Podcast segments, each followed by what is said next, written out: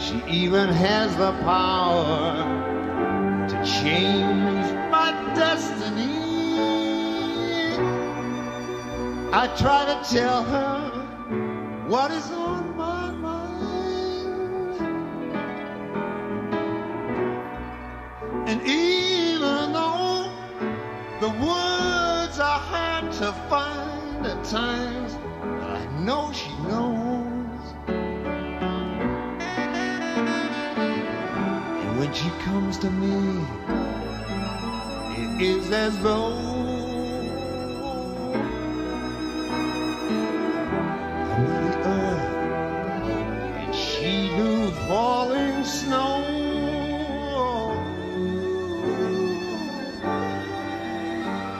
Well, I love her for the things she knows.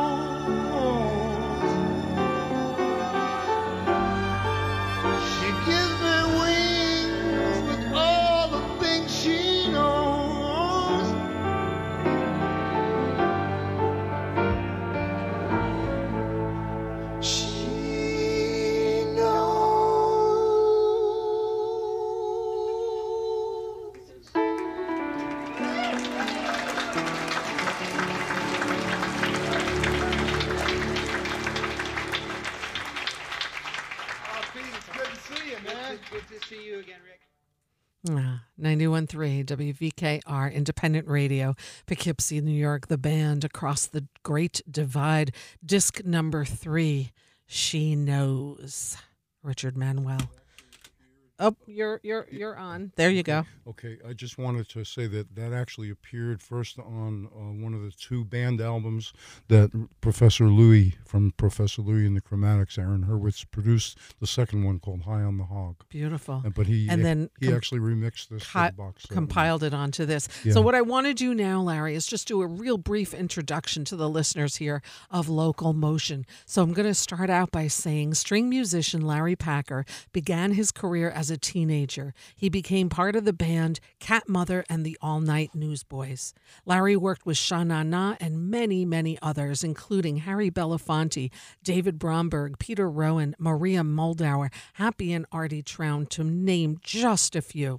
He was part of the band's legendary documentary music film, The Last Waltz, and also played with Levon Helm's Woodstock All-Stars. In twenty sixteen, Larry was inducted into the New York State Blues Hall of Fame.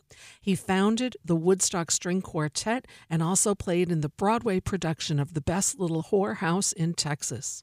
Larry has been part of the Celtic rock band Hair of the Dog for many years.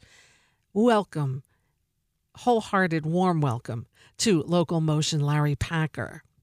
We're, we're going to start this by saying, happy birthday, Larry Packer. Oh, thank you. That was yesterday. I don't care. Come on, on move on closer to the mic there. I'm, I'm sorry. That's okay. Sorry. It, um, it was yesterday. Thank you very much. It was my seventy-fifth birthday, so I guess that is a significant milestone. I usually don't make much out of that. Every year is a significant milestone. As yeah. we were talking when we first hung out here a little bit, it's all a gift, man. It's all a gift. Yeah. So happy birthday. I'm honored that thank you're you. Here today. And birthday celebrations, Larry, they should last more than a day, at least a week, if not a month. Okay, so it's like it's like New Year's Eve in Japan. Absolutely, they celebrate it for about a month. Yeah, yeah, yeah. Well, you know? I'll tell you something. I um, I had one of the the best. I think it was the best birthday present I've ever had in my life. I did a Zoom call with my eighteen-month-old grandson, hmm. who, as soon as he saw me, he went over and grabbed a ukulele and took, unzipped the case and took it out and sang me his mom. Prompted him a little sing. They sing happy birthday, and he, he didn't have all the words, but he basically it was happy day. It doesn't get and better that than that. Boy, looking, looking at that little guy, you know, yeah, you yeah, know, yeah. It's, just, it's like your heart melts. Yeah, yeah exactly. Yeah, so absolutely. That was the be- I think that was the best birthday present I've ever received. I think I would. I can Jackson imagine. Winter Packer, J A X O N. Oh, Winter Packer. Well, that's uh, really sweet. I'm glad. Yeah, yeah. yeah, and thank you for again for being here in person, taking the time My out pleasure. Of your day, and just to be here. So it's an honor. Gosh, um, I think we could really do a three-hour show and still not cover everything Probably. That we got to do. Um, let's go back in time a little bit. Okay. And I always like to do this. This is your life, Larry Packer, and just start by saying, where'd you grow up? I grew up in Clifton. I was born in New York City in nineteen forty-eight, and I grew up in Clifton, New Jersey, which is about twelve miles yeah, probably. Yeah, right across the yeah. right across the way. Yeah. Um, I understand you started playing music early. What was your first instrument? The violin. Uh-huh. Yeah. Uh, why? Did you pick it out? Did you well, choose my, it? The, the, I knew there was a violin in the attic, and that violin had been given to my dad as a present by a relative of ours who was the actor Paul Muni. Wow. When he was in New York uh, on Broadway doing Counselor at Law, he came out and visited the Packer family, and he bought a fiddle on a pushcart. It wasn't a very good fiddle, but he gave it to my dad. My dad loved music. He never really played. But so, when we got to be nine years old, they had a public school music program, and they gave us choice of an instrument. I and chose you chose the violin. the violin. Did you have private lessons also? I did also? have private lessons. And in, in that respect, I was uh, extremely lucky because uh, there was a man... Uh, who I realize now, he was in my seven, his seventies, and I was nine years old. And his name was Anthony Sinigalliano, and he had been sent to America by himself on a steamship when he was nine years old to have a better life in America. Wow. And um, was living with like a dozen other people in a tenement, and he kept on seeing a violin in a window, and he saved up his whatever mm-hmm. he earned at the job that he had. He bought the violin, and he went up and knocked on the door of what they call the Institute of Musical Art, which became Juilliard Music School of Music. Wow. And the guy who opened the door was the guy who wrote the first violin scale manual that I played out of. His name was Henry Shryjek, big, big, bigger beard than Garth Hudson. Uh-huh, you know, big uh-huh. beard, like Brahms. You know? uh-huh, uh-huh, and uh-huh. uh, my teacher said, he opened the door, and he looked down, and he said, what do we have here? A wow. little Paganini. And he scooped him up, and a week later, he was living in the house. Amazing. And Amazing. He, so you started out playing classical, absolutely. obviously. Yeah. Absolutely. Um, that lasted all through school? No. No? No, till I, um, ten, I think till I was about thirteen, fourteen years old, and I had started to play the guitar and was getting interested in uh, other kinds of music. Uh-huh. uh, and, the, you know, the, I mean, he was a great violin teacher. He what ended were up you as, listening to back then in your well, teenage I, years? I was, originally, I, w I mean, I was listening to the radio, so mm-hmm. I was listening sure. to, you know, Purple People Eater and, uh, you know, Bikini, you know, whatever was on the radio right. you know, from, right. from New York, and Elvis. And, uh-huh. You know, uh-huh. and, and Jerry Lee Lewis and whatever was on the radio. So I, w I was hearing it, and when I was coming from a violin lesson when I was about ten years old, a couple of uh, a couple of black girls surrounded me while I was walking down the street with my violin case and sang "Hit the Road Jack" in three part harmony like the Raelettes. Wow! And that changed my life. Really? And my teacher Uh, always made a point of saying, you always want to sound like yourself. Uh-huh. You can imitate someone to learn something. Sure. And uh, the other thing is, he would say, don't only let anybody tell you that jazz is not an art form. Uh-huh. He would talk about Louis Armstrong. Yeah, yeah. And uh, yeah. it was just a great. Um, wow. He taught me. He taught me how to teach myself. Mm. And uh, he was actually a. T he ended up as a, a teaching assistant to Leopold Auer, who was the teacher of Yascha Heifetz, Nathan Milstein, and Misha Elman. Wow. And he had a picture in his studio, and it said, uh, had you come to me earlier, you would have been my greatest student. Ah. Now, this is a guy who lived in the Elks Club building in Passaic, New Jersey, and ate one meal a day of spaghetti. Uh-huh. Uh-huh. And he was a wonderful guy. And when he first started teaching me, he took the bus from Passaic, New Jersey, walked up this big hill, and gave me my first violin lesson with my grand one of my grandfathers present. Uh-huh. Wow. Yeah, he was a, he was a great guy, and he took me took me to Carnegie Hall to see some of those great violinists. Sure. You know, when they were sure. in their prime, or yeah. they were, you know, I saw Misha Elman's last recital at Carnegie Hall. Man. And my dad uh, and I went to see Yehudi Menuhin and his sister Hepzibah, and wow. you know, wow. so Just there was always exposed. that. And my first, you know, I had seventy-eight records that belonged yes. to the family. Yes. And the first thing I heard was uh, Brahms's Hungarian Dance Number One on one side of a seventy-eight Yascha Heifetz. Wow. And Ave Maria and Fritz Kreisler and Enrico Caruso, you know. Mm. And I had an uncle, after my fiddle lesson, I would go and sweep the, uh, the floor at my dad's uh, floor covering store. I had an uncle who um, had a seat in the Metropolitan Opera for so many years that when they built the new house at Lincoln Center, they gave him the option of having wow. that seat, which was row A, seat one. Mm. And uh, we would listen to the Milton Cross, uh, W Q X R Met broadcasts, wow. you know, after, mm. after the fiddle lesson, I'd be sitting there, I don't know, sewing carpet and you know, sweeping the floor and, you know, listening to stories about about the Cossacks riding through town back in the old country. You know. So as a teenager, here you are being exposed to all this great music, but also growing up in a time of in great America. boom of, of music exploration of what's going on. Absolutely. Um, talk to me about Greenwich Village and how you even heard about well, it and found I had, it. I had two older female cousins. In fact, it was my uncle, the, the opera fan's daughters, and one of them was my age, and and they, uh, uh, her older sister turned me on to Dave Van Ronk, Odetta, John Hammond Junior Mm. And um, in those days, I mean, when we were nine years old, we our parents would drive us out to Route three, put us on the bus, and we'd go to the Port Authority and get yep. on a subway and go out to Coney Island and come back in the dark and call our parents from the phone booth and yep. wait to get picked up. Yep. You know, yeah, so those it was a were, different. It yeah. was a different. Absolutely, it was, it was a different time. Different time. And um, when I was um, in my, I don't know, thirteen, fourteen, fifteen, I would get on the bus, go to New York City, go to Greenwich Village, and go to the Gaslight Cafe where you didn't have to be old enough to drink. Yeah. Or conversely, in the summer, we'd stand outside the Night Owl on the corner of uh, McDougal and Third and listen to the Love and Spoonful and John Sebastian, Fred Neil, Tim Hardin, and all that kind of stuff. Amazing. And uh, Amazing. I I would go to see John Hammond. I, I shook hands with Mississippi John Hurt there at the oh. Gaslight when I was about fifteen. Wow. And uh, wow. something wow. which uh, John Sebastian had that experience too and told me that uh, if he hadn't done that and hung out with him, that his, you know, his whole career the would have been right? different. The trajectory would be different. Sometimes Absolutely. it's just being in that particular spot. Yeah, and, just... and I and I got to the, go to the Cafe Agogo and see the Muddy Waters Band with Otis Spann and Magic Sam and John Lee Hooker. Damn, I wish Richie I was Havens older. Richie Havens was there every week, and the Blues Project and Danny Cowell. Nobody and... ever wishes they were older. I do, by like a decade, because I would have well, seen all of this. Well, but was, it is what it is. I was in the right place at the yeah, right you time. Yeah, you were, where you uh, are. To, to do that. And then one day I got my first electric guitar. I was about sixteen, seventeen, and I went, at that point, John Hammond Junior was performing with a trio, and he had a drummer named Charles Honeyboy Otis uh, from New Orleans, and a bass player Herman Pittman, and a guitar player Adrian Guillory. And one one day I, I said, uh, you know, can I sit in with you? And he looked at me and said, you know my S H? And I said, yeah. And they plugged me into a bass amp where it wasn't, you know, too loud, and something? I basically just played everything that he played, which I, you know, watched him like a hawk many times. Right. And uh, fast forward, uh, I'm about twenty-eight, and I'm auditioning for the Guy and Pip Gillette Blues Band at the Fore and Aft in White Plains.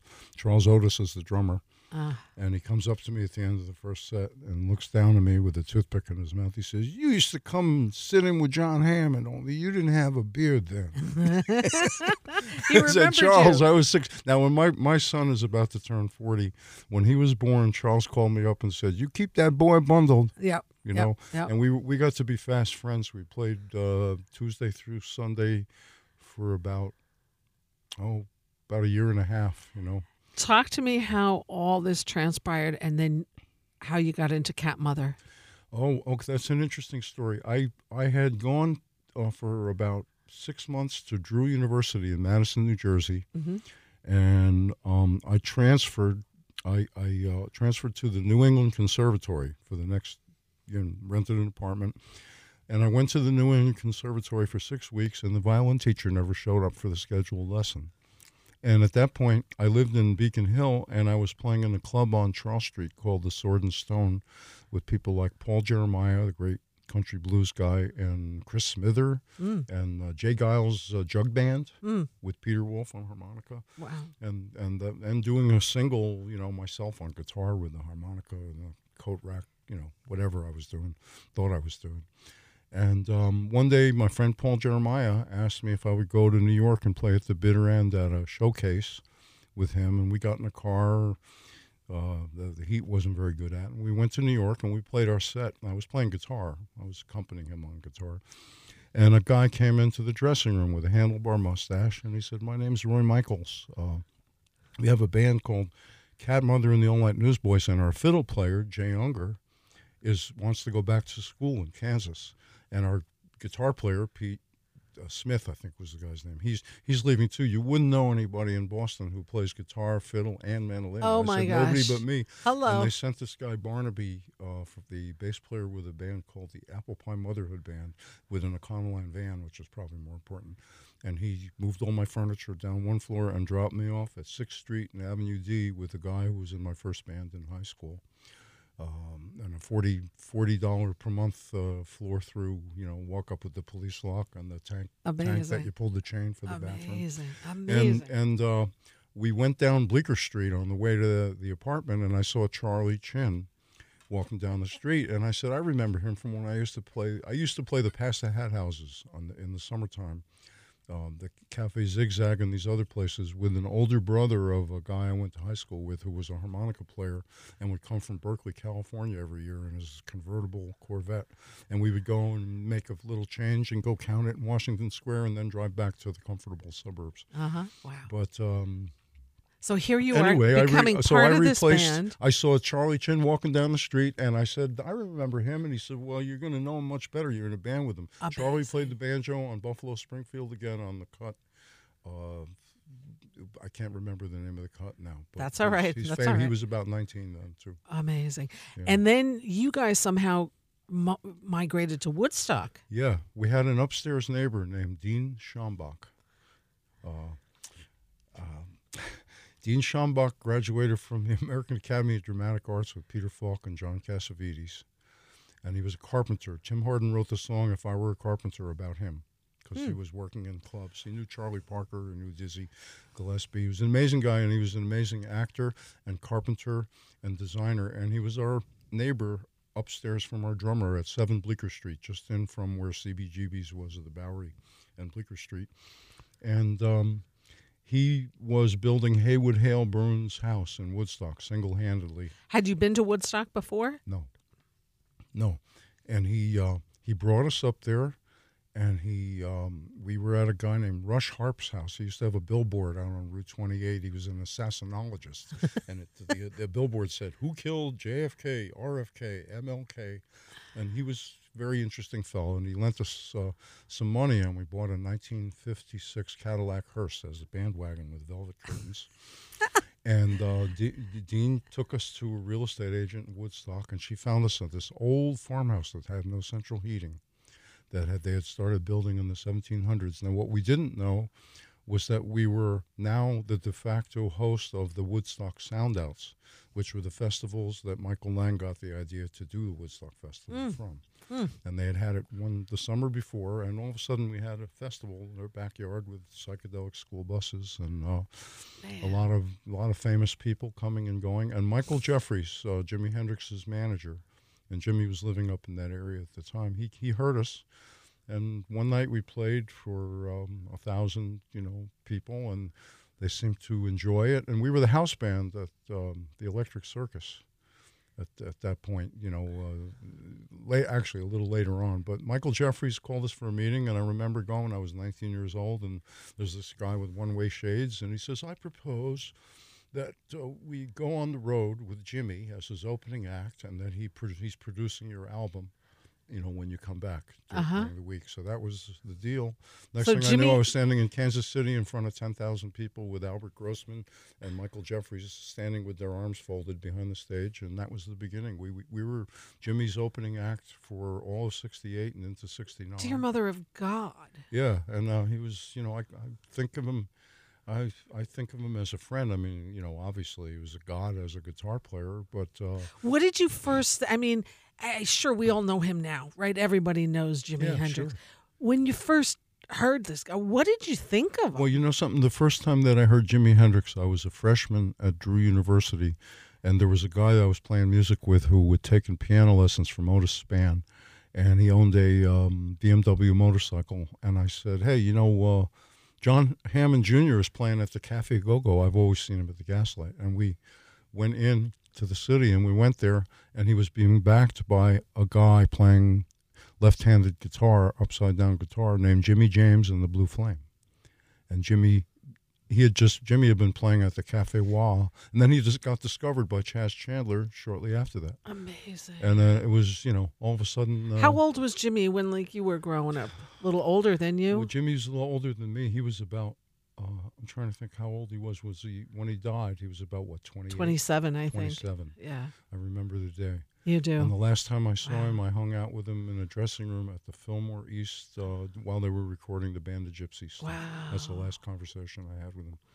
And he was, he was a very. Uh, I always thought of him as being a shy person. Mm-hmm. I mean, he stuttered a little bit. You mm-hmm. know, he he, um, he had a great smile. Mm-hmm. You know, I just. Uh, Um, you know, I, th I think about him. I mean, he was—he lived in his manager's basement in the room with black light, and there were two minders with their arms folded at the top of the stairs.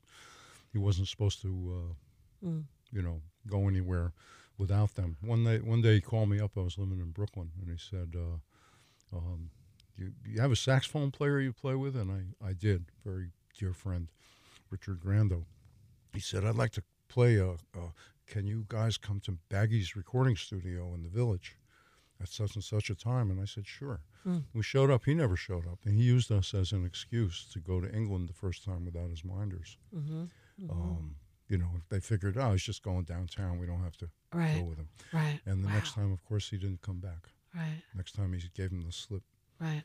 So that's about all I can Man. say with that. I used to have conversations with uh, the late Howard Johnson, who was a dear friend, mm-hmm, mm-hmm. about this stuff, and he was always surprised that I knew as much about what he knew about. Too. Right, right, yeah, yeah. wow, yeah. Wow. I, I mean, that's mm. some heavy stuff. Some real heavy stuff. Yeah. But some memories, man. I yeah. feel like I'm well, getting a history you know, lesson I remember here. standing with Jimmy in, in Tampa, Florida, and he, he turned to me and he said, you know, a year ago, I was here opening for the Monkees. Oh, wow. And they were throwing stuff at me and calling me the N word. Uh-huh, yeah. And now it's the same kids. And now tonight they're here because it's the place to be. Yeah. So yeah. I never forgot that. Yeah. And the tour we did in Florida, Georgia, and Alabama was with the Allman Brothers. And the last time we saw them, we uh, were on our way to the airport at the end of the tour, and they played us the cassette of their first album that was about to come out. Man. And we wished them luck. Wow. Good luck with that one, Allman yeah, Brothers. Right. So, Man, wow. Yeah, that was, wow. you know, wow. talk about. Well, thank you for sharing that beautiful memories of, of Jimi oh, Hendrix. God, you know, Holy I moly. I have so many memories. The cat mother story. Oh, oh, the, I need I'm you sorry. by the mic. Oh. The cat, the cat mother story. When we were living in Woodstock, the guys, the guys who founded Cat Mother, Bob Smith, the piano player, and Roy Michaels, the bass player, had had a band in Canada called the Dirty Shames. And after Gordon Lightfoot and Ian Sylvia, they were the third biggest folk rock band in. And the guitar player in that band was the nineteen-year-old Amos Garrett, who most people will remember from that fabulous guitar solo on Maria Muldaur's uh, mm. Midnight at the Oasis. Mm. Mm. You know. So, so when you're in Woodstock, you kind of still live in the Hudson Valley, obviously. I live in Accord. I've been there forty-five years. But you kind of never left the area. I did. I did you live did. the area. I, I uh, well, um, I mean, Cat Mother lived in Woodstock for a while, and then. They ended up being on the road, and then they moved to Mendocino. Ah, you know, and uh -huh. I actually went out there for a while uh -huh. with them to to uh, to Mendocino. That might be a good time to uh, play Let's one play of these songs. songs. This song is by uh. Jay Unger, who rejoined the band, and Jay and I put two engines in the same Volkswagen bus in a one-week period because we forgot to plug one vacuum advance hose. Put the second one in in a little town in Pennsylvania, and then drove to Kansas. And did a gig for a while, and then made it to California to uh, Haight-Ashbury, and we got there. The the um, it's the, the Grateful Dead were recording the basic track for uh, uh, Casey Jones. Jesus. That's what we were listening to. Ah. And um, Jay wrote this song. It's called "Strike a Match and Light Another Marijuana Cigarette." He plays mandolin. I'm playing electric guitar. And um, Bob Smith on piano and the rest of the Cat Mother band. And I understand that right to this day, this is the anthem of Humboldt and Mendocino counties. Let's, and let's... I, I said that to Professor Louis uh, yesterday when he called me to wish me a happy birthday. Aww. And he said, yeah, Larry, and now Ulster County, too. Yeah, exactly. exactly. Let's so take listen, a listen to this here. Without We're going to listen to it right here, right now. Strike a they match were, uh, and light another. Vocals. And it is four twenty-nine, so let's take a listen. ninety-one point three.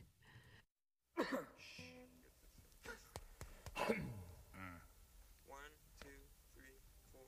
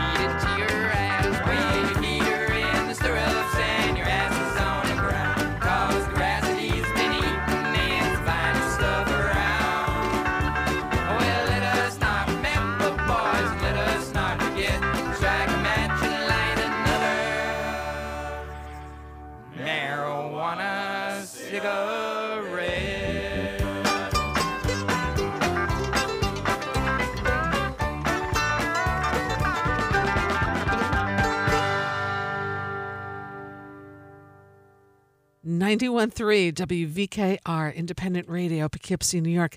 Just thinking of it now, we really should have done that at four twenty, but hey, we missed it by a few minutes. Back on the mic, please. Okay, sorry. Yeah, that's okay, no problem. And um, that was called Strike a Match and Light Another by Cat Mother and the and the all and all the night boys. All night newsboys. All night newsboys. We actually boys. put out a newspaper. Oh, my gosh. I yeah, love it, even, it. It even had a cartoon strip called Crabs. And this was recorded at Haight-Ashbury in nineteen sixty-nine. Yeah, Pacific High Recording Studio in Haight-Ashbury, sharing the studio with the Grateful Dead.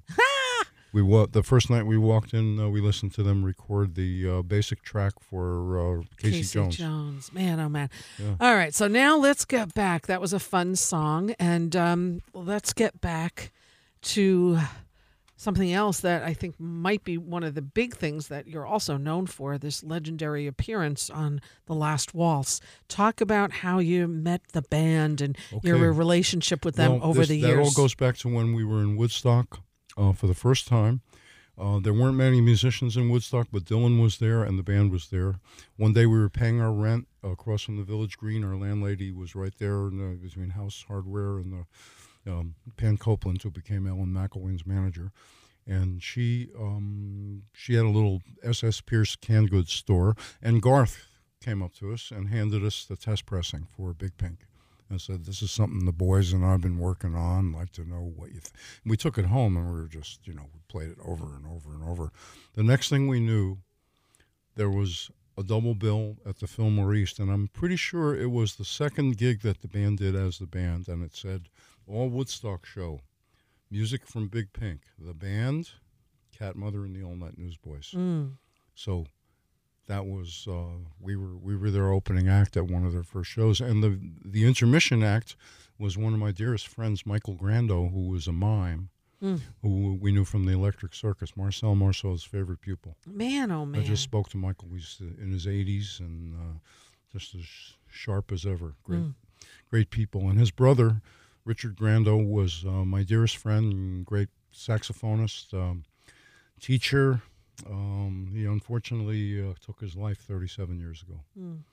And, uh, you know, yeah, that uh, yeah, that's, that's the a, kind of stuff. I mean, one. you know, I mean, obviously I've been a suicide survivor a few times. The first time was with Paul Clayton, who wrote, stayed around, laid around this old town too long. And uh, then I was still in high school. Wow. And we were hanging out at his house, and he told us to get lost for a night, and then I found out he'd electrocuted himself. Wow, wow, wow. Yeah.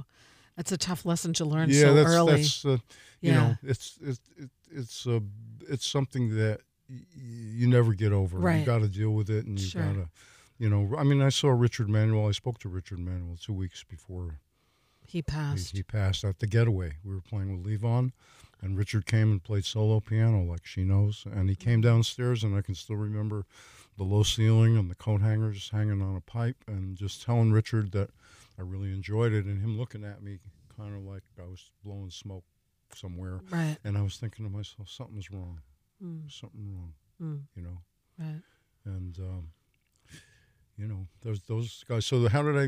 The, the band then then Howard Johnson and Tom Malone were good friends, and Howard and Tom called me to play the square dance with Belushi and Aykroyd on the third of ev ever episode of the first season of Saturday Night Live. Amazing. And then they uh, How uh, Howard called me in nineteen seventy-five to play with the band um, at the Palladium, which I think is now a dormitory for N Y U. It used to be the Academy of Music. I saw the Rolling Stones' first American show there.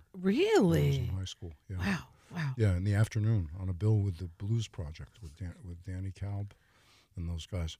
And um, um, anyway, I I was happy to do that.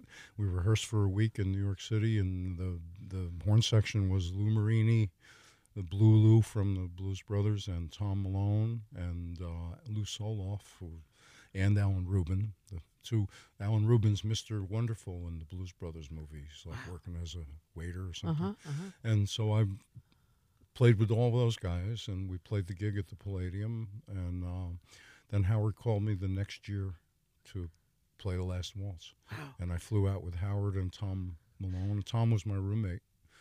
Um, and, and what did you, did you know it was going to be what it is today? Mm, well, We, first we went out and we stayed in the Shangri-La recording studio in Malibu for about a week.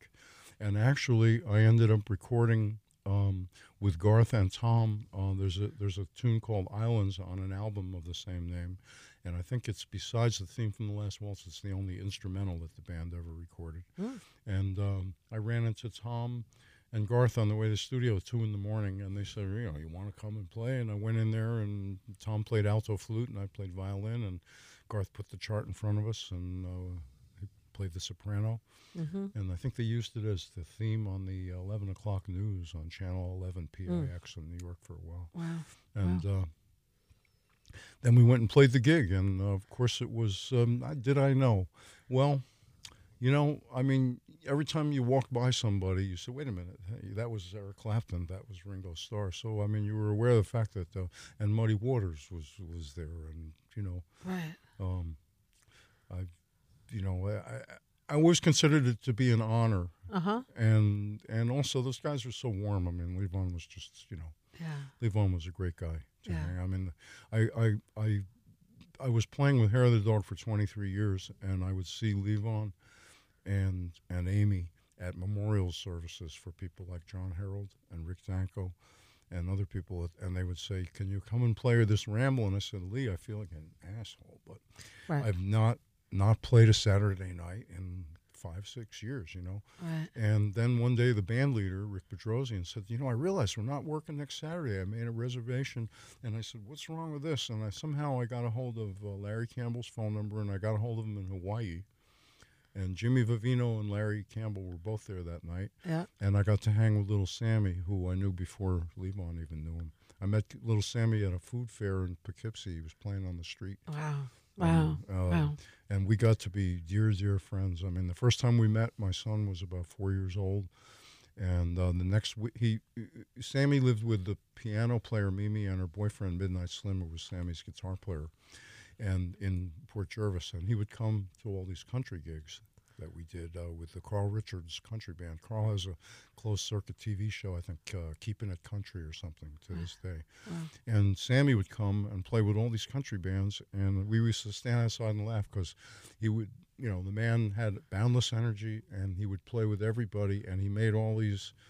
These, these, um, you know, country guys with the big belt buckles and the cowboy hats. He made them sound like they were in the juke joint in Mississippi.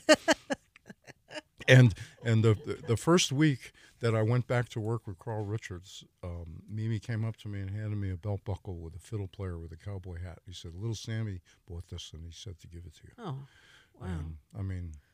You know, I still remember, and we were we were on an ad for the Quickway Diner on cable T V that we never got paid for, and where they got the two owners, the Indian guys, you know, really, I'm Teak and I'm V, you know, and they even put their picture on the label of the record uh, we made.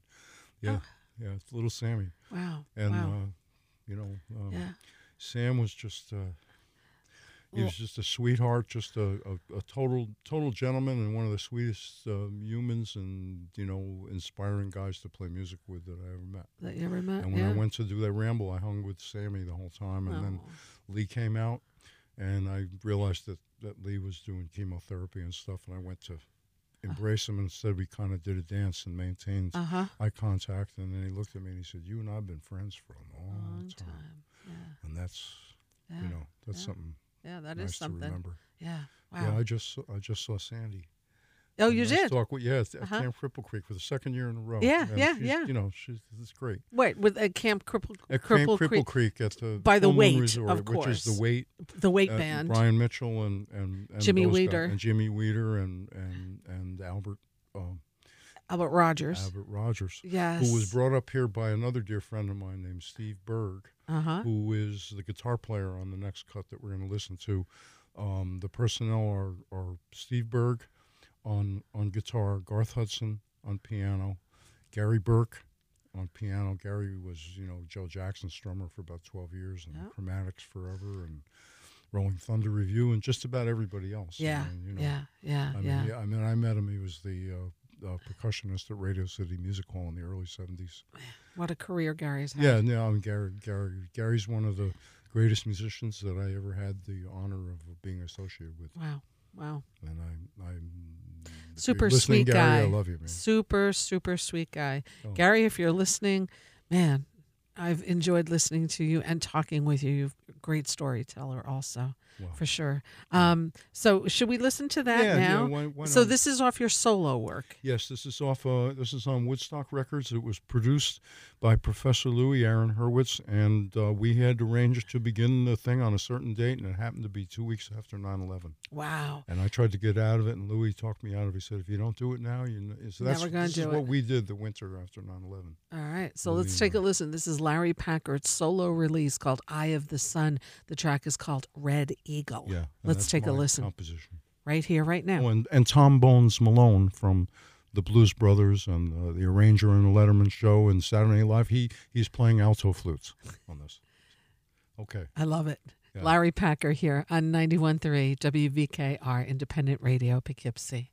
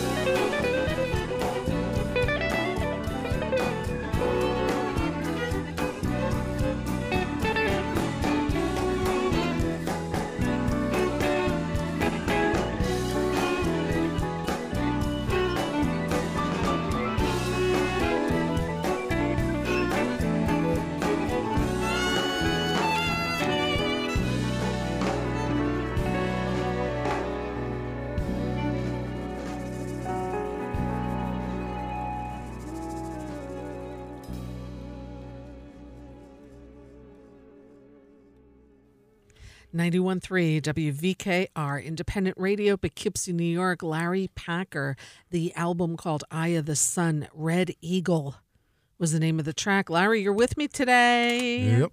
Nice in person. I love this. I love this.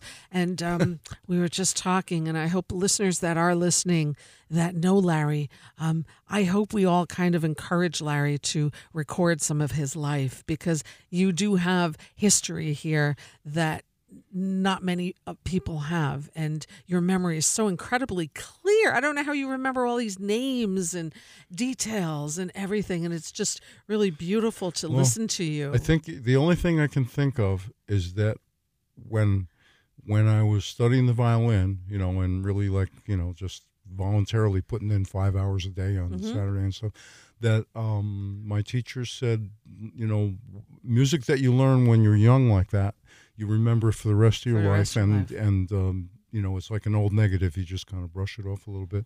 And I memorized a lot of music. I mean, I memorized, uh, you know, big chunks of uh, the Beethoven Violin Concerto, the Mendelssohn Violin Concerto, the Tchaikovsky, the Bruch, the Pag- you know Paganini Violin Concertos, the Bach solo sonatas and partitas, and you know I was going through like you Dude, know, the real the, the real stuff, and and I'm still doing that. I still wake up and play Bach like on a silent fiddle, so I won't bug anybody. How many fiddles morning. You got? How many violins? Oh, I have a few, but about. about um, during the pandemic, I engaged a wonderful guy named David Wiebe, W I E B E, uh, whose wife is Sue Lipkind, L I P K I N D. She's a famous maker of bass bows. If you know Lou Pappas, the bass yeah, player. Yeah, sure, of course. Who was Eddie's bass player. He has one of her bows. Yeah, yeah. Lou and, Pappas was a teacher here.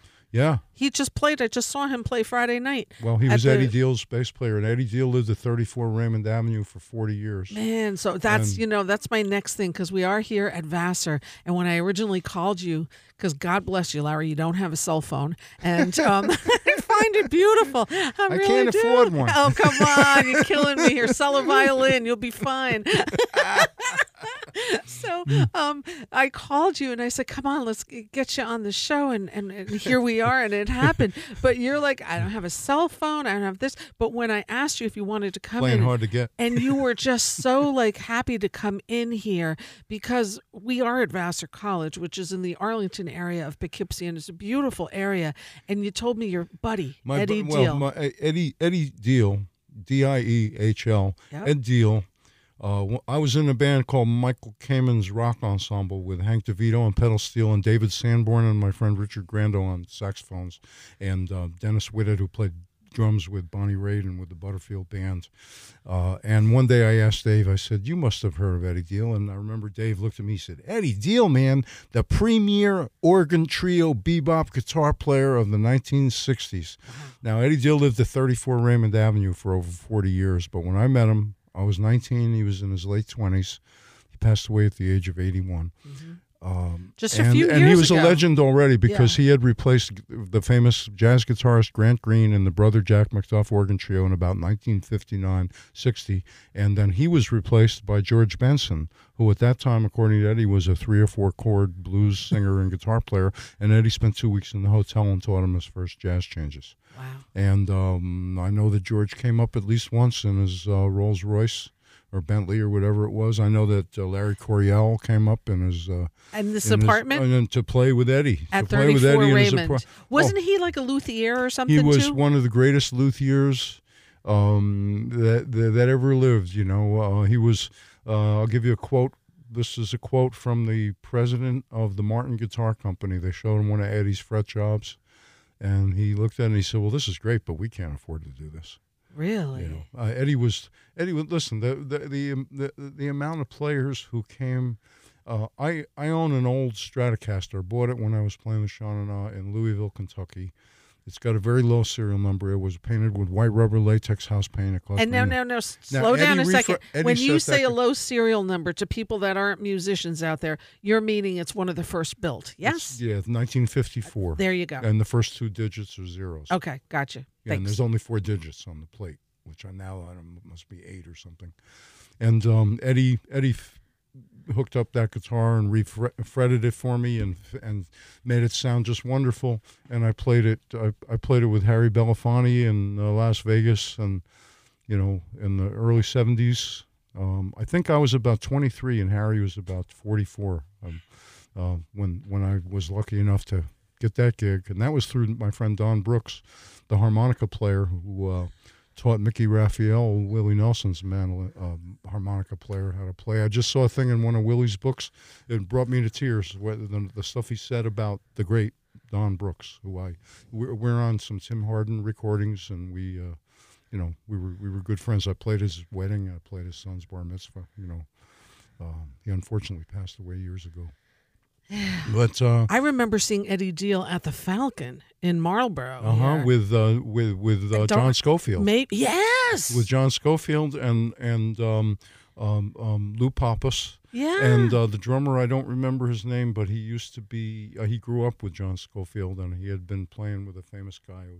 Anyway, they yeah they they played at the. Uh, They played at the Falcon. I think yeah. Scofield was a surprise because they couldn't put his name out there, right? Yeah, because they, it would be they, too big, right? Yeah, they said they weren't, but everybody knew. But you know, they they Eddie, you know, Eddie had some misgivings about the, the gig. I'm not going to get into that. But right. uh, Eddie also played on Raymond Avenue. He played at the coffee place up the yeah, street yeah, here. Yeah, yeah, yeah, sure. Um, Crafted, you know, craft, I used cup. to go to the Beech yeah. Tree with him, and he was treated like royalty. And we'd go to have breakfast with Gus and Julia. Uh, I can't diner. believe he lived here that long. Forty years. I, when I when after he passed away, Harvey Kaiser, the great saxophonist and band leader, and I um, got permission from the landlord, who said, when I bought the building, Eddie Deal came with it. See, now Eddie lived in New York City. When I first met him, he lived in Israel G. Young, the guy who ran the Folklore Center in New York. He lived at Israel G. Young's apartment above the Folklore Center where Eddie ran the repair bench. It was like a mecca. You would go there and you'd walk up and John Fahey would be there listening to Eddie play the guitar. Or I'd go up there and Steve Goodman would come up, another dear friend, and say, uh, you know, can you come do this record? Can you t- come do that? Or you, you just, um, you know, I got to listen to a rehearsal with Eddie and Sam Jones, who was Cannonball Adderley's bass player, just me on the fly on the wall with those two guys. Wow.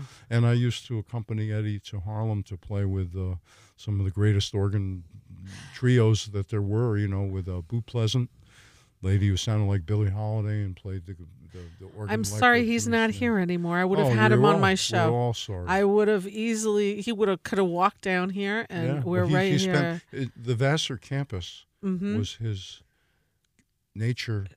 You know, I yeah. mean, th- this man, you know, helped me.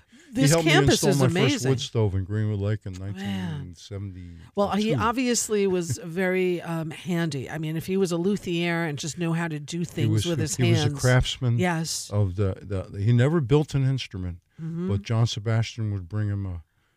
Yeah, I remember John calling me up like thirty-five, forty years ago. He said, do you have Eddie Deal's phone number? I have these instruments. And he worked on Happy's instruments. He worked on everybody's instruments. Right, know? right. And um, everybody knew Eddie Deal. I remember on the internet said, nobody does a fret job like this guy. Wow. He was, uh, he was one of the most brilliant individuals that I ever came in contact with. He was brilliant. He was, he was an autodidact. Um, I mean, who who did you know that who would read the Saturday Night Review of literature and then like write annotated right. things in the margins and then go over it and review it years later? You know, yeah, in, genius in level. Oh, he's a, he was yeah. an absolute genius. He was a painter. He went to the Art Students League. He had solo shows, paintings in New York City in the in the the sixties. He had. Uh, He he uh, he was, as Harvey and I would say, where we're going through stuff and trying to honor, you know. Uh, make sure nothing was overlooked that was important. Right. You know, and we were helping the family out, too, because they didn't live near here. Right. I mean, we would say, you know, being a friend of Eddie's made us all better people because yeah. uh-huh. you couldn't say anything. You couldn't say anything and just offhand or be anything to say clever because Eddie would call you on it. And he would expect you to, you know, justify what you had just said. Or, you know, anything else. I mean, anybody who knew Eddie knew that he, that he had a reputation as being caustic. Uh-huh. I introduced uh-huh. him to Steve Rust's father, Howard Rust, once at a gig. Uh, he was helping me build my house.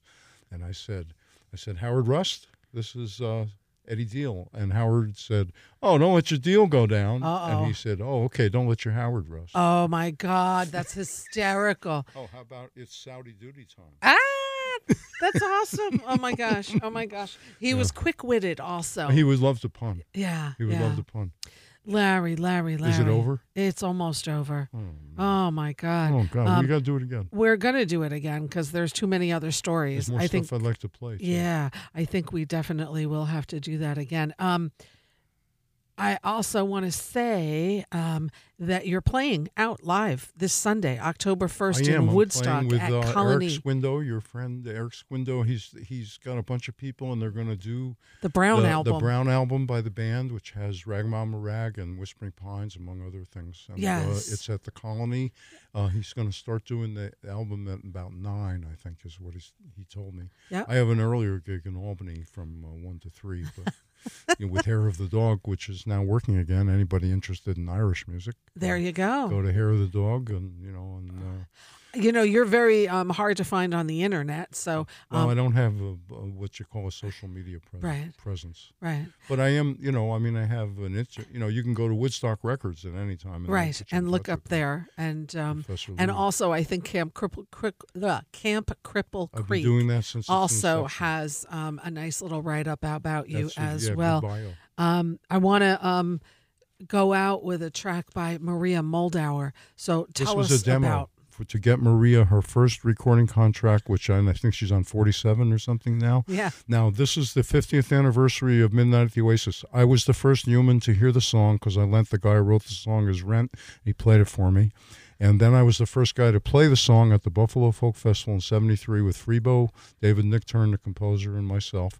And I was there when we were doing these demos and recorded this Madman Me, which is a demo with Chris Parker's older brother, uh, or Eric Parker's older brher, Chris, on Chris, drums, yeah. and, and Dave, Dave Holland, who had just come to America. Dave on bowed bass and me on viola. Man. Play it. Let's take a listen. Yeah. And I'm just going to tell listeners, it is five o'clock. You are tuned into Local Motion here on ninety-one point three W V K R. I'm your host, Rita Ryan, with Local Motion here each and every Wednesday from four to six p m Thrilled to have the legendary Larry Packer in the studio Legend today. In his own mind. He don't like that. No. But um, anyway, he is that. So let's take a listen to what he just said. Mad Mad Me by Maria Muldaur. And we'll come back and say goodbye to Larry and keep it going here with more local music on ninety-one point three W V K R.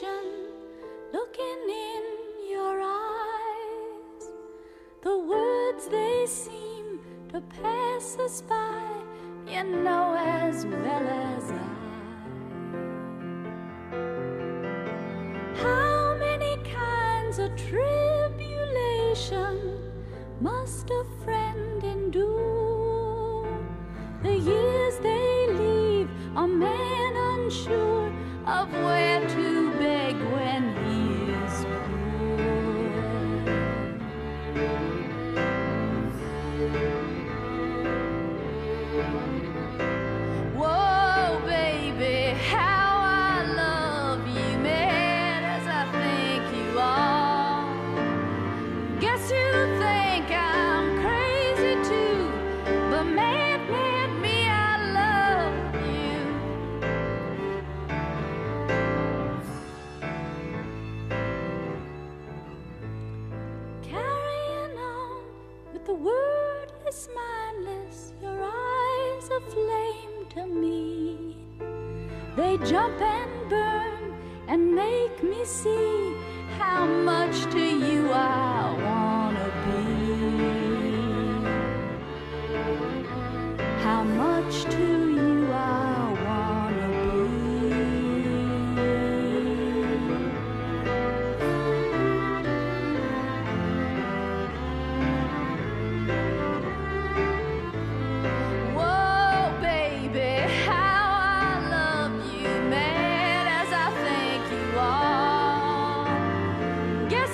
think I'm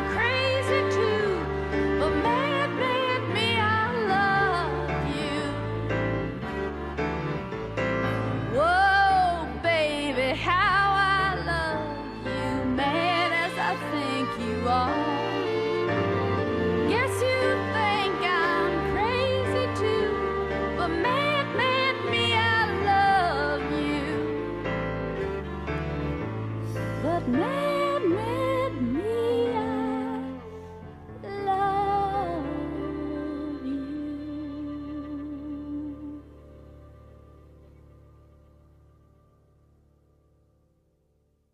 ninety-one point three W V K R Independent Radio, Poughkeepsie, New York. Maria Moldauer, Mad, Mad Me, the album, which I think most anyone knows, Midnight at the Oasis. Larry, you're still with me. Let's um, let me just say that it's been truly an honor to have you here. Wow. Um, let's schedule you again, like, you know, beginning of the year or something. Yeah. And um, January. And let's talk, because we have so much more to cover. There is a lot more. There I is mean, a lot more. You know, I can I can recall a lot of stuff. And um, really, you've been a part of the musical history um, for many decades, and you continue to be. And it's so cool. You're still out there. You're playing. You're doing your thing. And you really still seem to really be enjoying it. I am. I'm w- having a ball. Yeah, yeah. Ha- I really am having a ball. I mean, I I, pl- I did a the Southern Adirondack Musicians a Relief Fund thing up in North Creek this weekend, yep. And I played about eight or eight or nine hours with a couple of different bands, and it was so so much fun. Oh my gosh. Great musicians. And some people, you know, Brian Melick, the, the drummer, I've known him for fifty years, you know. Amazing, amazing. Yeah, great. I, I just, I do want to, like, thank you. It really is an honor well, to have you. you here. Yeah, God bless you. Thank you. And um, I really it, appreciate it's being on the show. So and, much fun, and thank you for, for gifting. You're welcome. It's my pleasure and honor. Um, thanks for gifting me these C Ds. I can't wait to go through yeah, them enjoy. and listen them. Enjoy. And um, yeah, it's just been really, really great. Again, a very happy birthday to you. A day after, but it's still hey, your birthday. I'm already birthday. planning next year's party. You know. Awesome, yeah. awesome. I hope I'm invited. I want to come. Well, um, I've, not, I've you know I haven't given a birthday party in the last thirty years. Well, I think it's about time, Larry. Yeah. Yeah.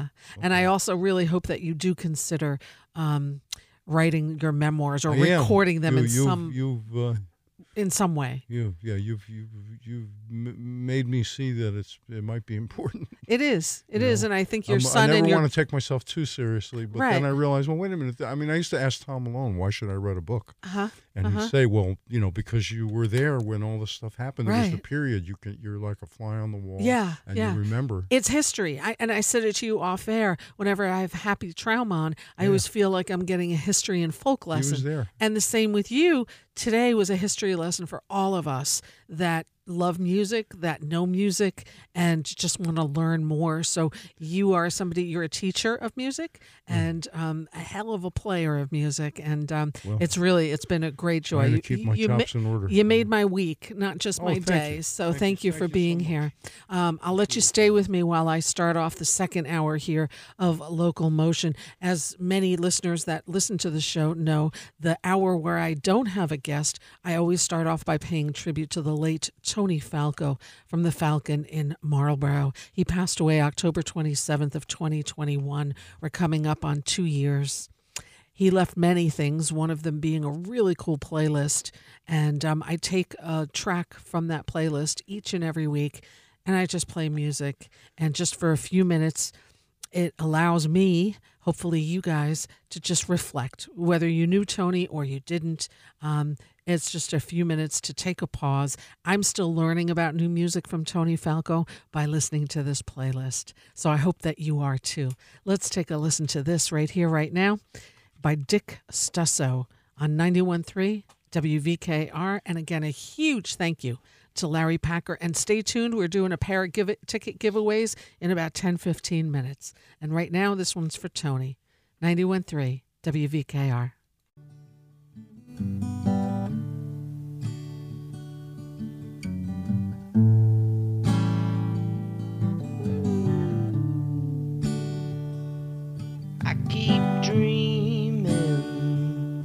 Nashville dreams, living in the country of my mind. And I don't know if it's really out there.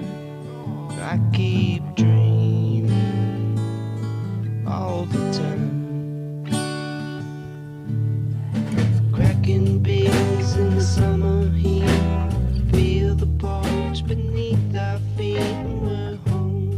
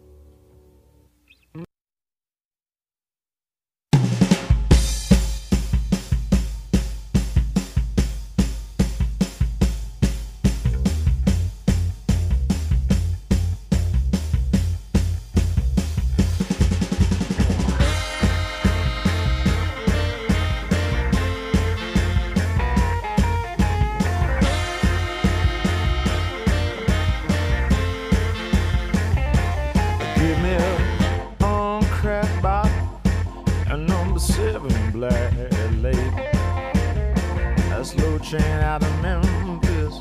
I think I might just be able to face the truth. When I come back home to you, baby, back home to you, give me a thousand miles to drain, a couple hundred more to think about what I'm gonna tell. About the lies I'm gonna sell you, about all the tragedies that befell me, and what the devil made me do. Oh yeah, mm-mm, baby.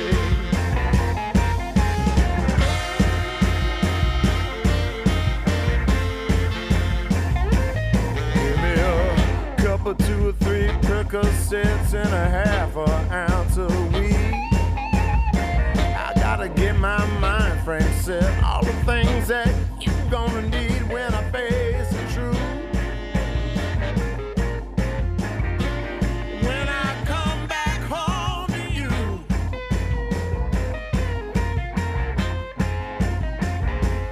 give me a thousand miles of pain, come on and roll the thing about what I'm gonna tell you.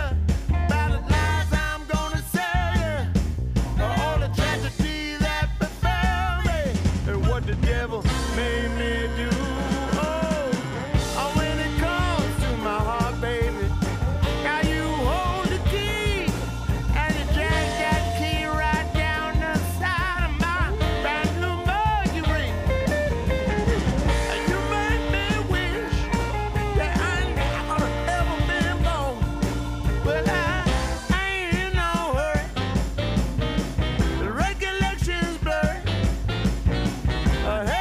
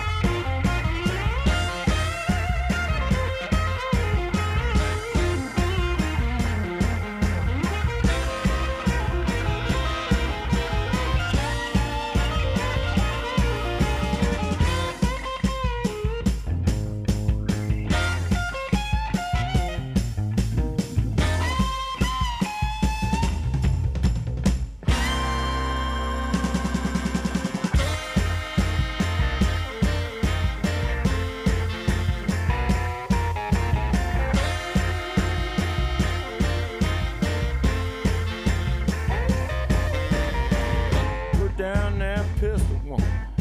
I swear that I can't change, but I rebuild the time we spend down at the firing range. And now revenge is sweet, woman. I swear forgiveness is divine. Just give me three steps, give me three steps, baby. I swear I'll be just fine. Give me a thousand miles a day, a couple.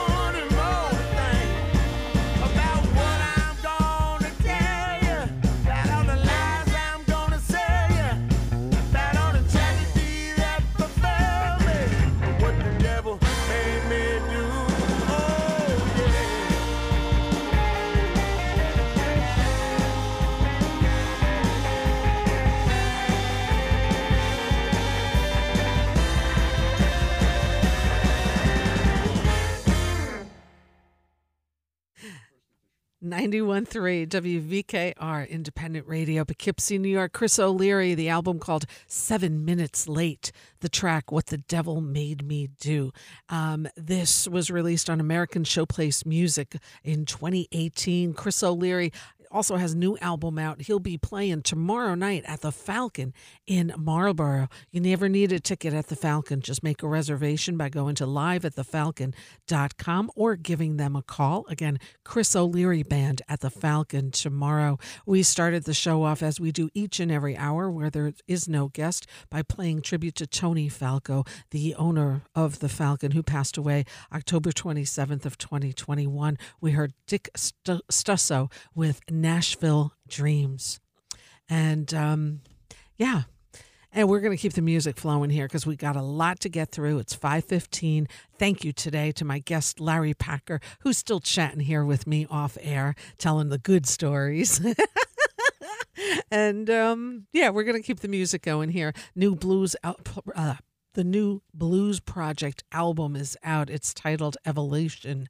They're going on a little tour. We're going to play a track of theirs right here, right now on ninety-one point three W V K R. And then after this segment of music, stay tuned. We've got two pairs of tickets to give away to the newest venue in the Hudson Valley called The Local. It's up in Saugerties, New York.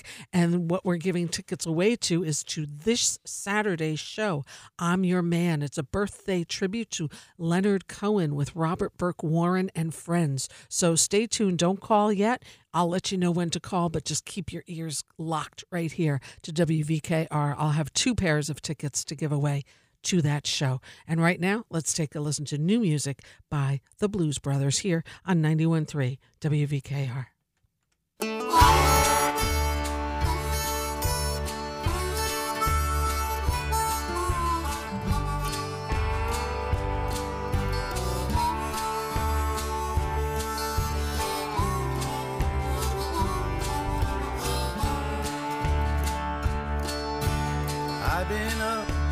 I've been down, I've been bad, and I've been round, but hey there, mama, then you got a hold on me.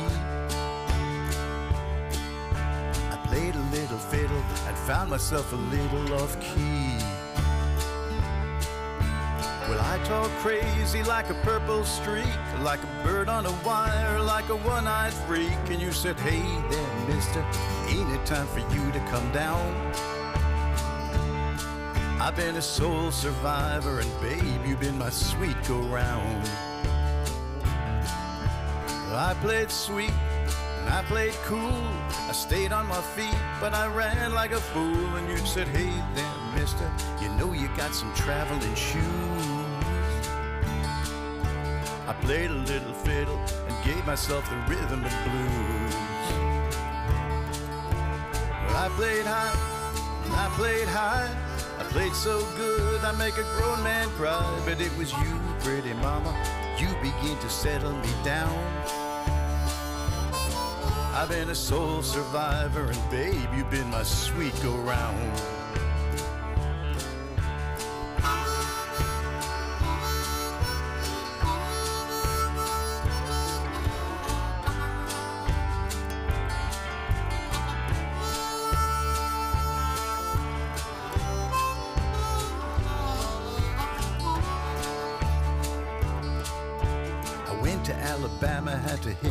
A ride. I called a freight from Memphis by the southbound riverside.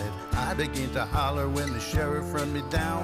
Mister, I sure like you, but I hate to see you round. And he said, boy, you've been in trouble. You run faster than a hound. You gotta play that fiddle for me or wind up in the burying ground. Well, I've been up and I've been down. I've been bad and I've been round, but hey there, mama, then you got a hold on me. I played a little fiddle and found myself a little off-key. I played a little fiddle and got myself a cup of tea.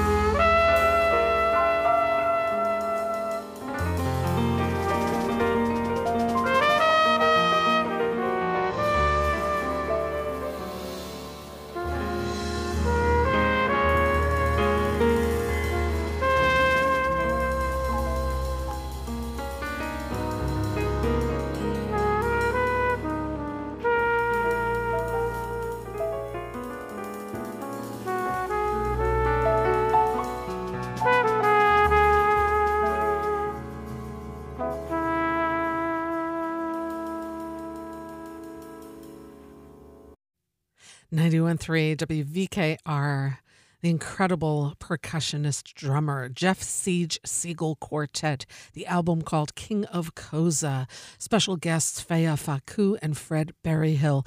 Uh, Jeff Siege Siegel plays with many different configurations, is also on staff here at Vassar College as a drum and percussion professor.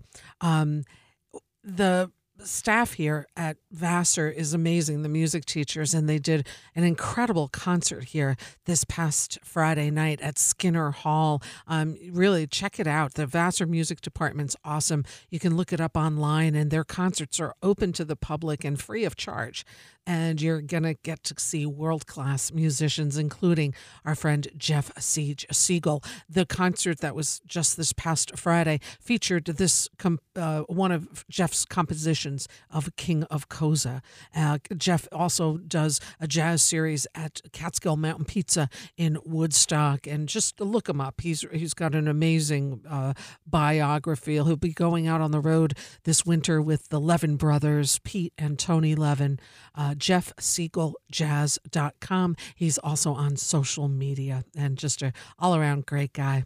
We also got it started here on this little mini set with a brand new album from the legendary The Blues Project, the album called Evolution. And we just heard the track, I Played a Little Fiddle. And um, the latest configuration of The Blues Projects is comprised of Roy Blumenfeld, Steve Katz, Scott Petito is on this recording, as well as Chris Morrison and Ken Clark, and a couple of guest appearances as well, recorded and mixed by Scott Petito at N R S Recording Studios in Catskill. Scott will be my guest sometime later on this fall. It's always a pleasure to have Scott Petito on. And Blues Project is going to be doing a little tour. They're going to be October fourth at the Catskill Mountain Moonshine in Saugerties, and October eighth they'll be at Cafe Lena in Saratoga. They're also going to be at the Iridium in New York. So check out the blues project dot net website for info as to where their upcoming tour will be. And man, was that nice today with Larry Packer. If you missed part of that interview, or maybe all of it, and you're just tuning in, le- you know, legend is what comes to mind when talking with Larry Packer. Um, wow. And the stories off air were just as good as the ones on air. Just amazing. If you missed part of that interview, I'll be uploading it tonight on our YouTube channel and our Facebook page, both under the name of Local Motion on ninety-one point three W V K R. So I hope you subscribe and give a like to those pages, please, and just stay up with the amazing guests that we're lucky enough here to have on the show. Now what we're going to do is give away two pairs of tickets to one very lu- two very lucky listeners, I should say. There's a great new venue that just opened in Saugerties. It's called The Local. I can't wait to see a show there myself. I've got one coming up soon. Um, and so there's a good show happening there this Saturday night, September thirtieth at eight p.m. It's called I'm Your Man, and it's a birthday tribute to the legendary Leonard Cohen with Robert Burke Warren and friends. Going to celebrate what would have been um, his eighty-ninth birthday, Leonard Cohen's eighty-ninth birthday. And Robert Burke Warren is a performer here from the Hudson Valley area. I believe this show is like super close to sold out. So if you would like to get uh, to the show this Saturday, please be able to make it to the show. Don't just call to win tickets, but please really be able to go. The show is this Saturday, September thirtieth, eight p.m. in Saugerties, New York, at The Local. You can visit the local saugerties dot com for all the info about the wonderful lineup they've got coming up and the exquisite venue. It uh, it was an old church, then it was a daycare, and, and now it's a beautiful music and art venue. the local saugerties dot com. Two tickets, two pairs of tickets, I should say, up for grabs here. All you have to do is give us a call at eight four five, four three seven, four three seven. seven one seven eight. Again, the show is this Saturday, September April thirtieth at eight p.m. It's a birthday tribute to Leonard Cohen with Robert Burke Warren and friends. And the show is close to sold out. If you'd like to go, give us a call. We're giving away two pair of tickets, eight four five, four three seven, seven one seven eight. And let's play some music by the one and only Leonard Cohen here now on ninety-one point three W V K R. Again, the phone number eight four five, four three seven, seven one seven eight for a pair of tickets this Saturday. ninety-one point three.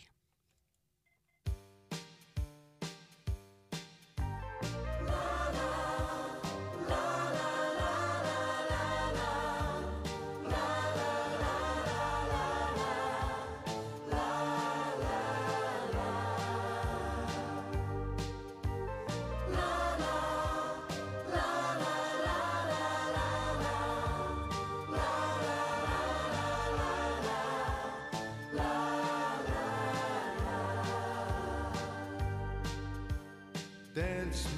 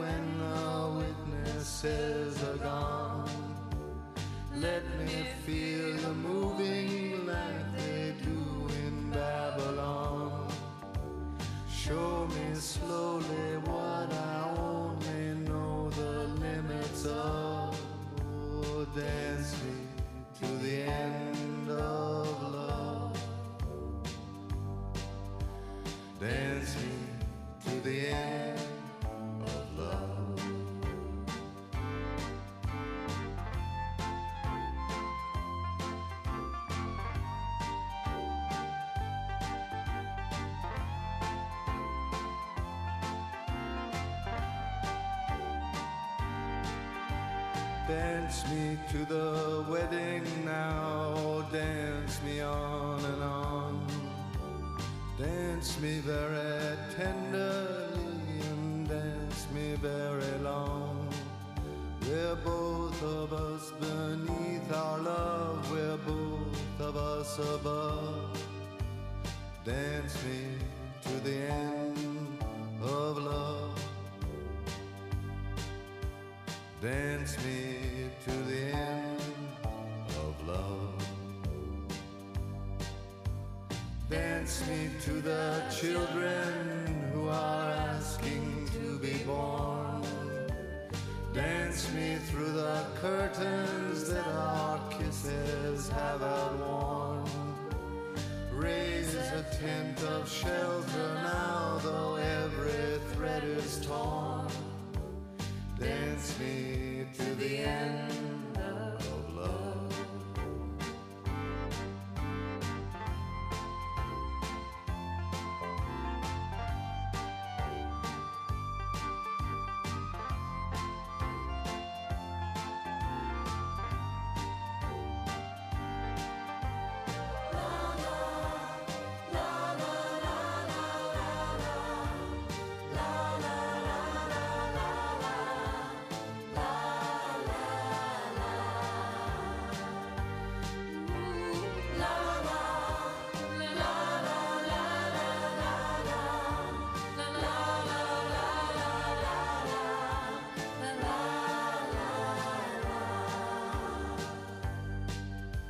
Dance me to your beauty with a burning violin. Dance me through the panic till I'm gathered safely in. Touch me with your naked hand, touch me with your glove. Dance me to the end of dance me to the end of love. takes me to the end of love.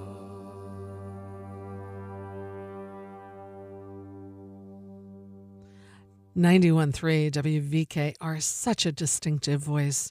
So, Leonard Cohen, the album Various Positions, the track Dance Me to the End of Love. Congratulations to two winners of each getting a pair of tickets. Congratulations to Michael and congratulations to Melissa, both of whom are going to the local in Saugerties this Saturday night to see I'm Your Man, a birthday tribute to Leonard Cohen with Robert Burke Warren and friends. I believe tickets are almost sold out, but always check their website, the local saugerties dot com. A great new venue. They've only done about two shows. As a matter of fact, tonight is the second one. So Saturday will be the third show ever at this venue. And it's an extraordinary venue. Um, we're going to have the owners of the venue on in a few weeks. So stay tuned for that.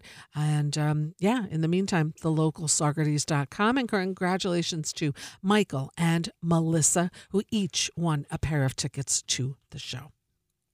We're going to keep the music flowing here. Right now, it is five thirty-three. I'm your host, Rita Ryan, here with Local Motion. Let's play some music by Eric Squindo, who's going to be presenting a great show this Sunday night at Colony in Woodstock. We'll talk more about it. First, let's take a listen here on ninety-one point three.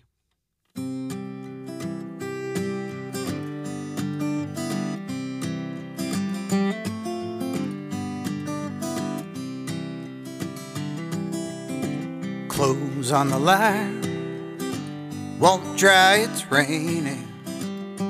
Don't complain, you could use a little time.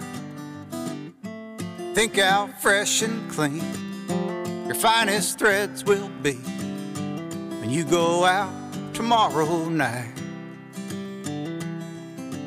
Down to the banks, I waited water, a dirty joint where the banjo pickers play.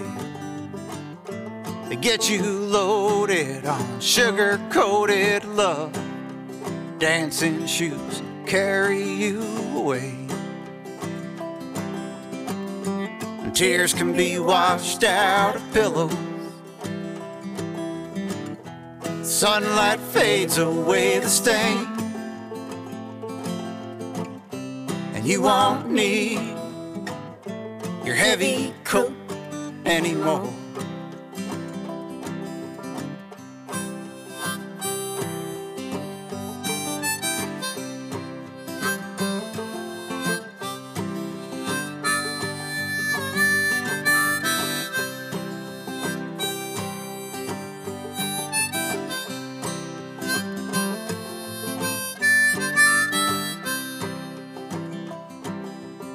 Stars will shine, fire may flicker, stoke the coals, let the dry wood all run out. Put your fuzzy slippers on, sing an old-time Carter song. Wind is gonna blow your blues away. And tears can be washed out of pillows. Sunlight fades away the stain. And you won't need your heavy coat anymore. And tears can be washed out of pillows. Sunlight fades away the stain. And you won't need your heavy coat anymore. You won't need your heavy coat anymore.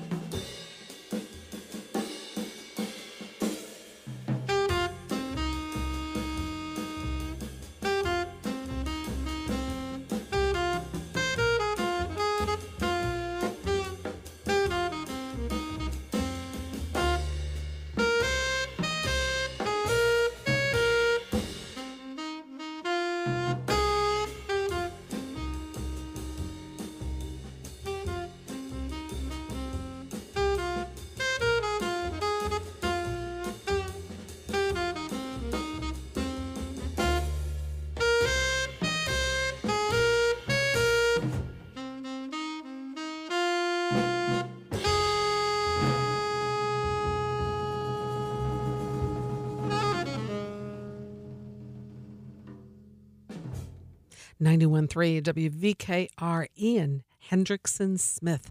Party of Three is the name of the album, and we heard the song Mamacita. Ian Hendrickson Smith was a former member of Sharon Jones and the Dap Kings from two thousand four to twenty ten, and is currently best known for playing with The Roots on The Tonight Show, starring Jimmy Fallon. Well, Ian Hendrickson Smith just opened up a really cool jazz club in Brewster, New York, called Uncle Chief. Info, tickets available at uncle chief dot com. That's C H E E F, uncle chief dot com. And Ian himself will be playing there tonight. Uncle Chief in Brewster, uncle chief dot com. They've got a great lineup of jazz greats coming there. So if you're into jazz, it looks like a beautiful place. I'm looking forward to checking out the place soon myself. And I'm also going to be happy to host Ian Hendrickson Smith here on Local Motion on November fifteenth. So do stay tuned for that great show. We heard Eric Squindo, his latest album, Back on the Scene. We heard Heavy Coat. And, um... Eric puts together these great shows, and one of them is coming up this Sunday.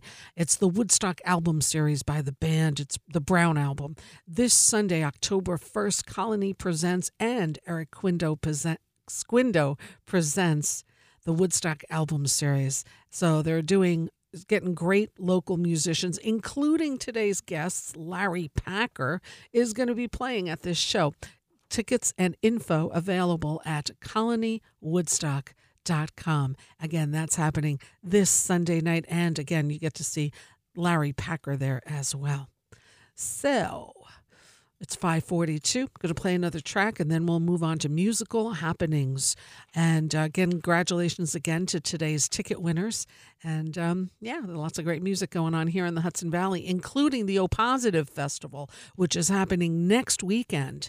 And um, it's a weekend of great events happening in Kingston, three days of music, art, wellness, and celebrations happening in Kingston, October sixth through eighth. Info and tickets available at O Positive Festival. And one of my favorite musicians on the planet will be doing a performance there. Her name is Gail Ann Dorsey. I'll tell you more about her after we take a listen to her music right here, right now on ninety-one point three. In my dreams, in my dreams, I These walls don't mean a thing. I'm in Neverland. I'm in Neverland. And I can climb into your pockets, walk the streets of my nightmares. I can feel it when you're moving.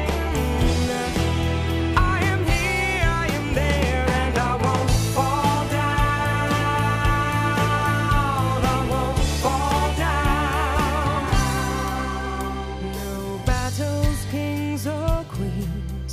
This is holy ground, and I'm a willing refugee in a fearless town. Shadows can be light if you learn to see that there is nothing wrong or right about you and me.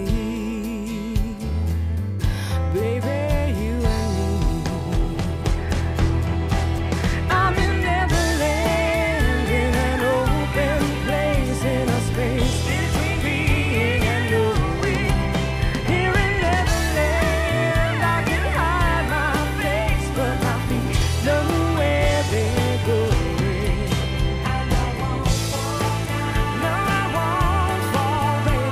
won't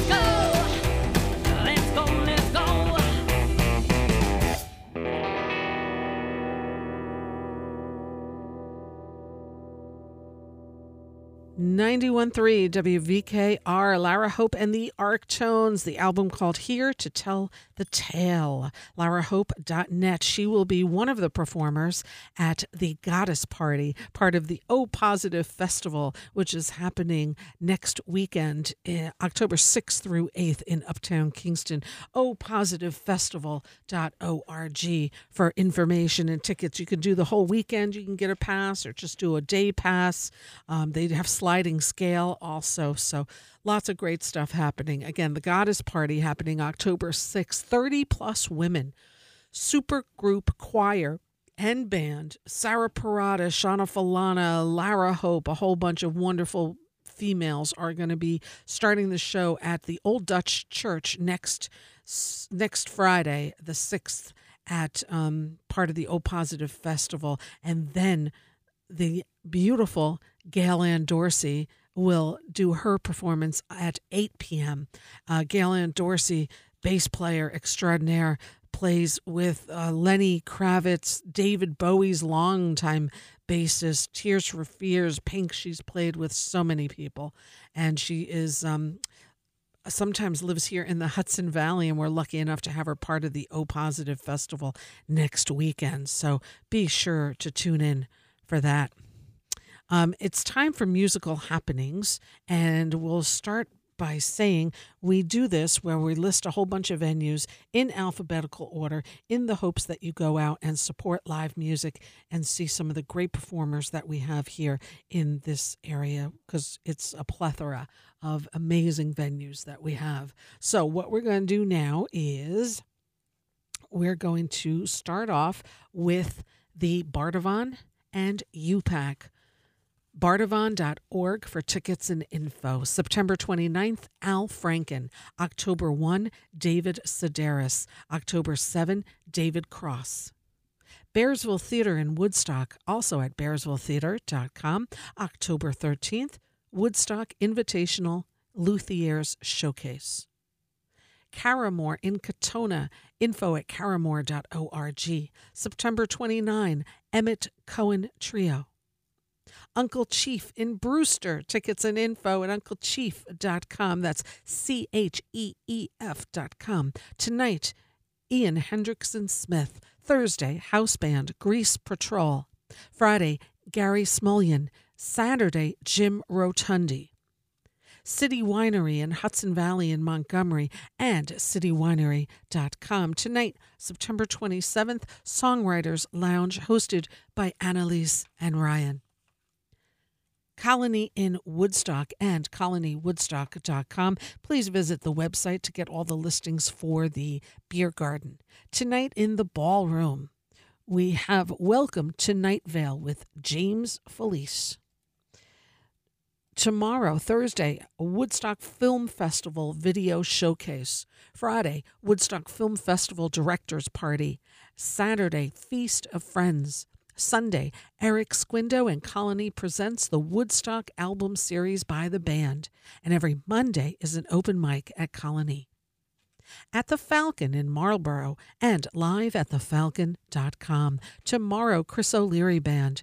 Friday, Corey Glover. Saturday, Mick Flannery. Sunday, Kavita Shah and Cape Verdean Blues. Fisher Center at Bard College and info at fisher center dot bard dot e d u. Now through October first, theater performance of Ulysses. Howland Chamber Music Circle at Howland Cultural Center in Beacon.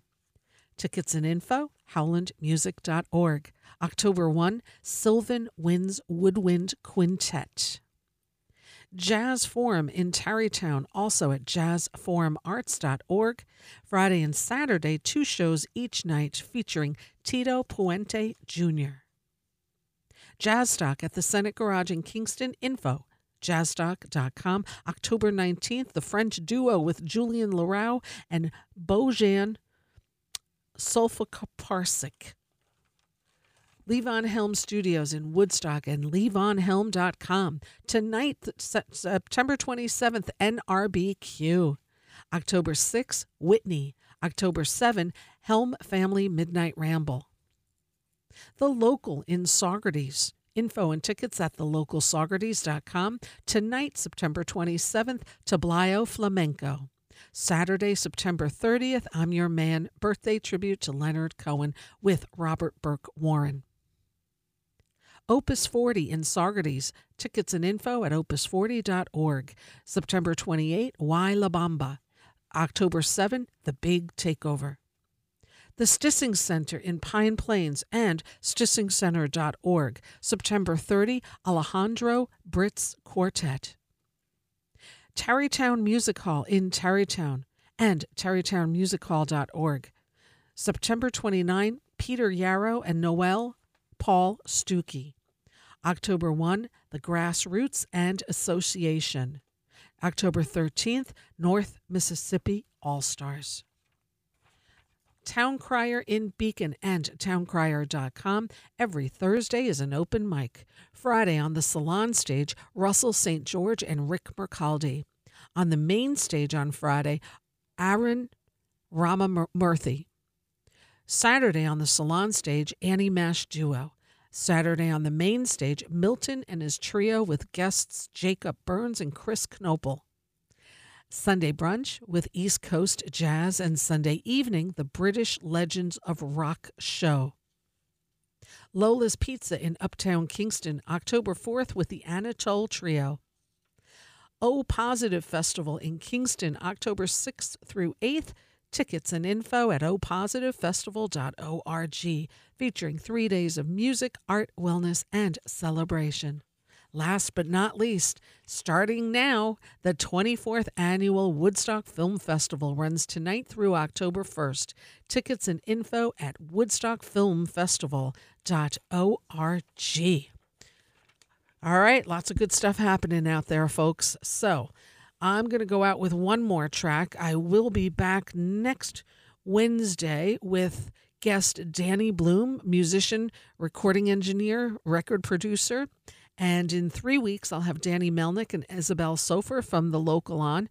In four weeks, we're going to host Leon Botstein. Yes, the Leon Botstein. And we're all fully booked for the rest of the year. So stay tuned. Lots of great shows happening here. And um, I'm going to go out now with a track by Mick Flannery, who will be at the Falcon in Marlborough this weekend on Saturday night. Let's take a listen right here, right now, and stay tuned for Doctor J with Irie Groove, and I'll be back next Wednesday from four to six p.m. with Local Motion. And thanks, everybody, for tuning in. Until next time, I wish you peace. Johnny wanna dive out of the rat race. Johnny want a tall glass and a hot plate.